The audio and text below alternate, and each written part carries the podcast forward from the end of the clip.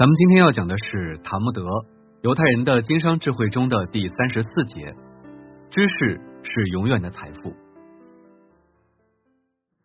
犹太民族是一个对知识非常重视的民族，虽然他们在很长的一段时间里，连最基本的生活来源都没有办法保证，但是只要有一段时间的安定生活，他们也能创造出惊人的财富，因为他们其实是富有的。这种富有就是他们本身所拥有的丰富知识。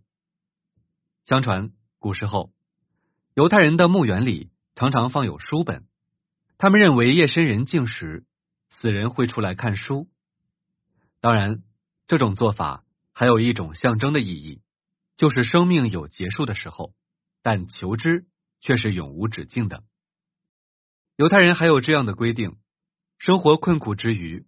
不得不变卖物品以度日的时候，他们应该先卖金子、宝石、房子和土地。到了最后一刻，仍然不可以出售他们的书籍。他们认为，世间的金银珠宝、房屋、土地都是可以变化消失的东西，而知识则是可以长久流传的财富。而且，犹太小孩最早期得到的关于书本的教育就是：书是甜的。在每一个犹太人的家里，当小孩稍微懂事时，母亲就会翻开圣经，点一滴蜂蜜在上面，然后叫小孩子去吻圣经上的蜂蜜。这个仪式的用意不言而喻，书本是甜的，就是让孩子从小就养成与书接触的习惯。慢慢的，孩子们也就开始喜欢看书了。小时候是因为蜂蜜觉得书是甜的，长大后。则是从书的内容中体会到书真的是甜的。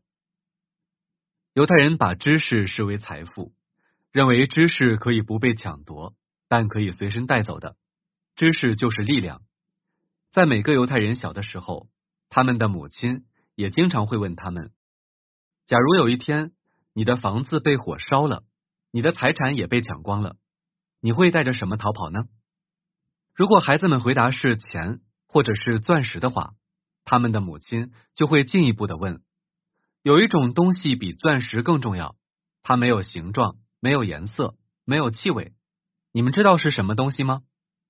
如果孩子回答不上来，母亲就会说：孩子，你们带走的东西不应该是钱，不应该是钻石，而应该是知识，因为知识是任何人也抢不走的。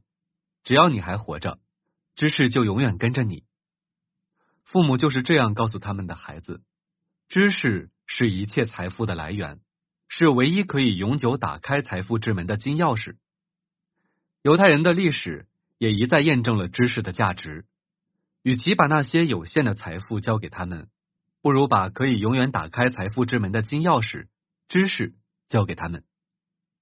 犹太人在经济运营、商业运作上的非凡成就，也是与他们孜孜不倦。不断探索的求索精神分不开的。犹太人求知精神的基点在于他们对知识有着深刻的也相当实际的认识。知识就是财富，由此便产生了对知识这种财富近似贪梦的欲望。犹太人四处流浪，没有家园，居无定所，没有生存和发展的权利保障。他们所到之处，唯一的支撑点就是自己头脑中的知识。靠知识创造财富，从而由财富、金钱来为自己争得一条生路，一个生存发展的空间。因为物质财富随时都可能被偷走，但知识永远在身边，智慧永远相伴。而有智慧、有知识，就不怕没有财富。这也正是犹太人流浪数千年依然生生不息的原因所在。也正基于此，犹太人才会认为。没有知识的商人不算真正的商人。犹太人绝大部分学识渊博，头脑灵敏，在他们眼里，知识和金钱是成正比的。只有丰富的阅历和广博的知识，在生意场上才能少走弯路，少犯错误。这是商人最基本的素质。众所周知，犹太商人具有令人叹服的经商头脑，正是因为他们的民族尊重知识，酷爱学习。重视教育的必然结果，以知识武装起来的犹太商人，纵横调和，处变不惊，这就是第一商人的魅力所在。虽然以色列是一个小国，资源贫乏，既缺水又缺能源，而且沙漠比重大，但是它却有丰富的人才。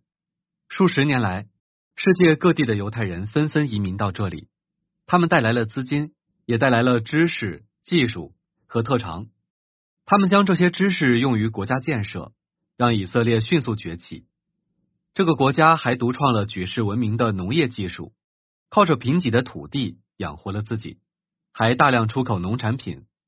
这个国家还拥有世界上一流的工业技术，而创造一个又一个奇迹的，就是犹太人渊博的知识。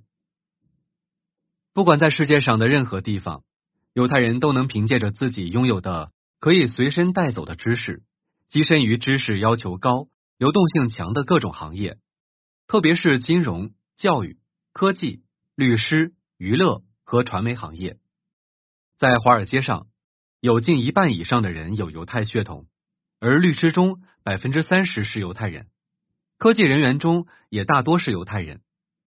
犹太人执掌着《纽约时报》《华盛顿时报》《新闻周刊》《华尔街日报》和美国三大电视网的帅印，时代华纳公司、米高梅公司、福克斯公司和派克公司也都是犹太人开拓的。在美国前四百名的巨富中，犹太人占了近三成。我们不得不感叹犹太民族神秘的知识力量，而知识在这个古老民族中竟然能焕发出如此巨大的力量。也是知识拯救且复兴了这个古老而年轻的民族。所以说，在一个正常的社会里，有知识就不怕得不到财富。犹太人觉得知识就是财富，由此。便产生了对知识这种财富近似贪婪的欲望。在犹太教中，勤奋好学不只是仅次于敬神的一种美德，而且是敬神本身的一个组成部分。这种宗教般虔诚的求知精神，在商业文化中的渗透，内化为犹太人探索求实、锐意进取的创新意识。他们积累的丰富知识，又对形成犹太人所特有的计划谋略与智慧。发挥了文化滋养的作用。